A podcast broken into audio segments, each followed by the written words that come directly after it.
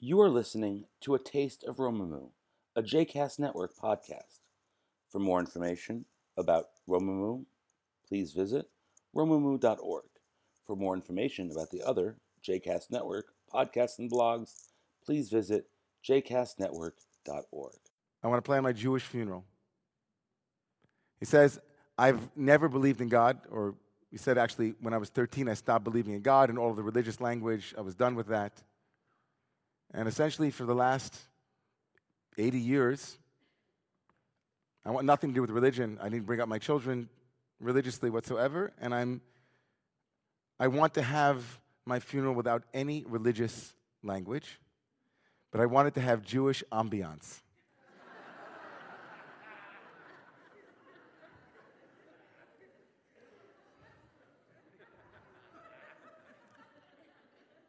I lo- I'll never forget that term, Jewish ambiance. It's great. And then after he had left, someone came into my office who was 23, and we wanted to talk about planning her future. And these two poles, someone in the December years and someone in the March, April years, we do that dance ritually every single year after Purim, after the holiday of Purim. When Purim is, is over, the very next Shabbat every year is called Shabbat Para. Shabbat Para is a very special Shabbat, one of the four special Shabbatot that exist before and then after Purim, before Pesach. Essentially, it's called the Shabbat of the cow, of course, referring here to the red heifer the para aduma, the ancient rite that was the rite for purifying anyone who had come into contact with death. If you had come into contact with death in ancient Israel, the cult demanded that you be sprinkled with a mixture of the ashes of a perfect red heifer and then mixed together with living water. You were purified.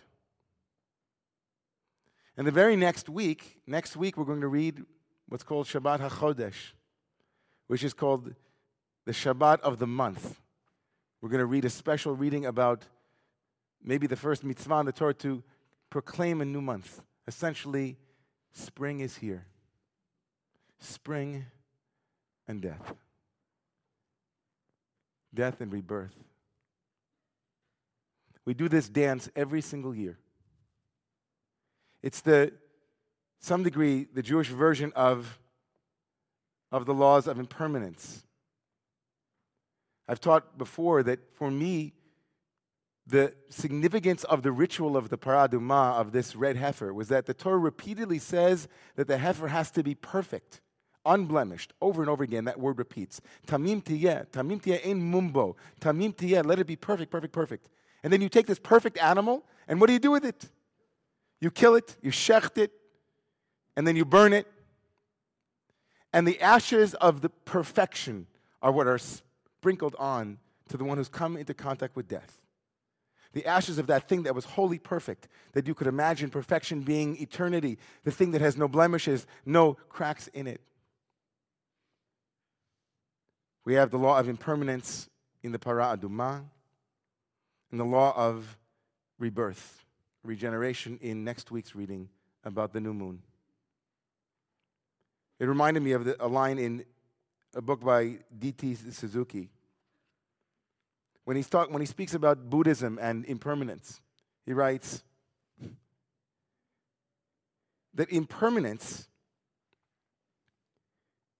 this law of impermanence, has a bit of a paradox in it. Because the only thing that is permanent is impermanence. It says one way we Buddhists think of impermanence is this way.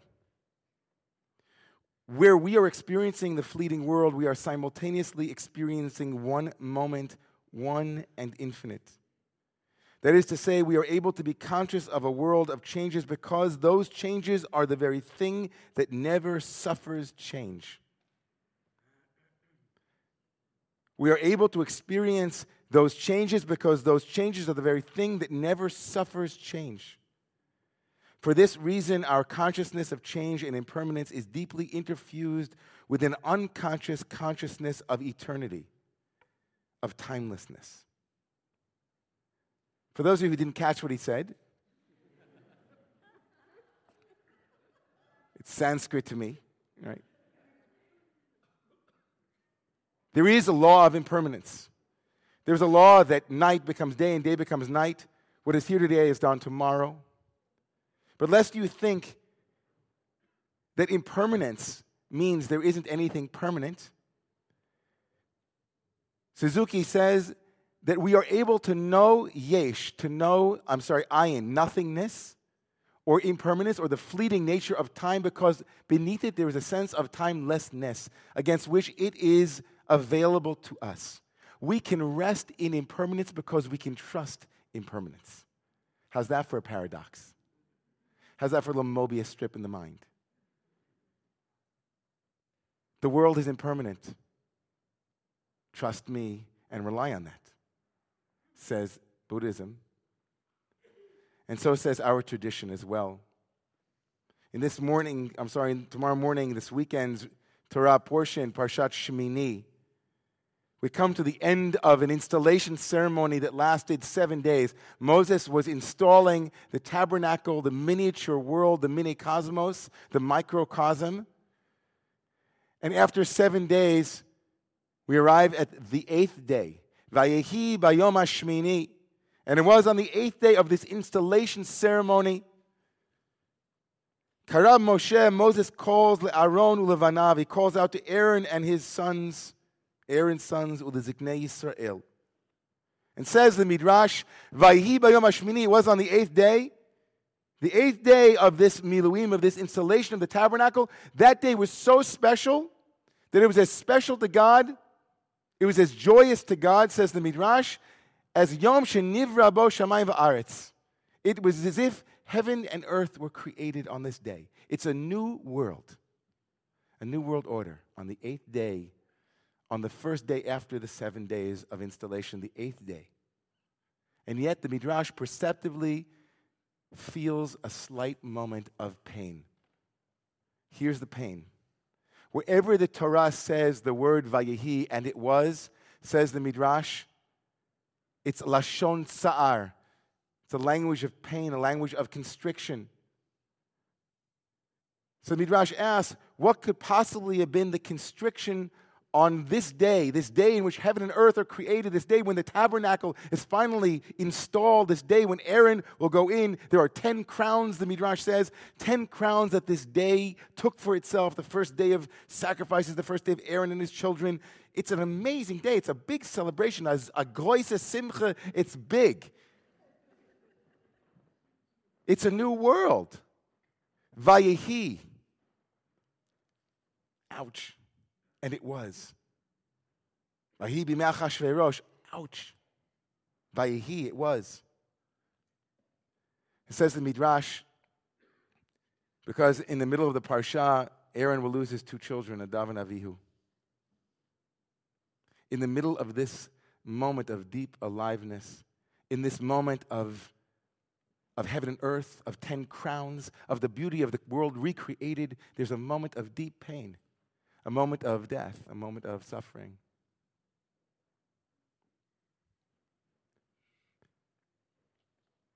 And so, in essence, it's just like that day in my office, you know? It's just like that day in my office, in that someone preparing to die and someone preparing to live that we can't have one without the other. They come together like a wink and a smile. That heaven and earth, if there's any law that you need to have in order to build heaven and earth, if there's something that you need to take with you, it's an experience and an acceptance of, a willingness to live inside of, of, of life's impermanence, of that ability to hold the hope in spite of. everything being taken away. The ability to hope in our capacity to, to, to be present.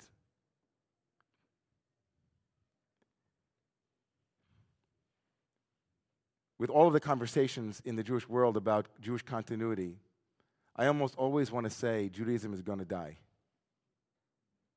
So stop trying to make it come to life, maybe. There are things that are within our tradition that are part of this heaven and earth, part of this Mishkan that will die, whether we try to keep them alive or not. As long as it is part of form, form will die and fall away. That's true of our personalities, of our relationships, of our families. It's true of almost every imaginable attachment that you and I have will shift, will change, will die in one form and be reborn in another. And the only thing that we increase when we resist that is suffering. The only thing that we increase in our lives when we resist what is inevitable is suffering. I said last week that suffering is optional. Some suffering is optional. I think that the lesson of Para Aduma, of the red heifer, and Parshat HaChodesh, which will take place next week, and the very lesson of tomorrow morning's reading is that whenever we create a world, there is a Vayehi in the middle of it. Heaven and earth, evening and morning, all of it shifts and changes. And what we have to hold on to is the reality that it will do so when we take refuge in that, in that ever changing kaleidoscope of God's faces moment to moment, then we are really mikadshe shem. We are those who sanctify God's name, the name that is constantly in flux, the name of I will be what I will be, not I am what I was, not I will stay as I am, but God's very name of becoming is the name that we sanctify when we come to grips, come to terms with the December project that is a part of each and every one of our days and lives. So I told my friend who came into my office about Jewish ambiance. I said to him, my dear friend, first of all, the God that you don't believe in, me too. We're on the same place, man. And I said to him, I want to commend you for coming to grips, coming to terms with the ine- inevitability of your end. A lot of us don't do the December work until it's too late. A lot of us wait until until we can't. And he said to me, he said, Rabbi, he said, promise me one thing. He said, promise me that when I have the funeral, Promise me that you'll tell both sides of every story, that it won't only be light, it won't only be dark. Promise me that you'll give the full picture. And promise me, and I promised him, that I wouldn't wait either. That I'd begin to talk about how impermanence is important, how important it is for us to come to terms with what passes. So may this weekend's reading, which in many places is considered a big mitzvah to go to synagogue and hear para, the reading of the Torah portion of Para Duma, may in some way, if anyone who is here or anyone you know is working with, with issues related to impermanence, of releasing, of softening, of letting go, of accepting the inevitability that building a Mishkan means also a little bit of pain. May God bless each and every one of you and me with the capacity to hear that truth and to know it deep in our bones. Amen.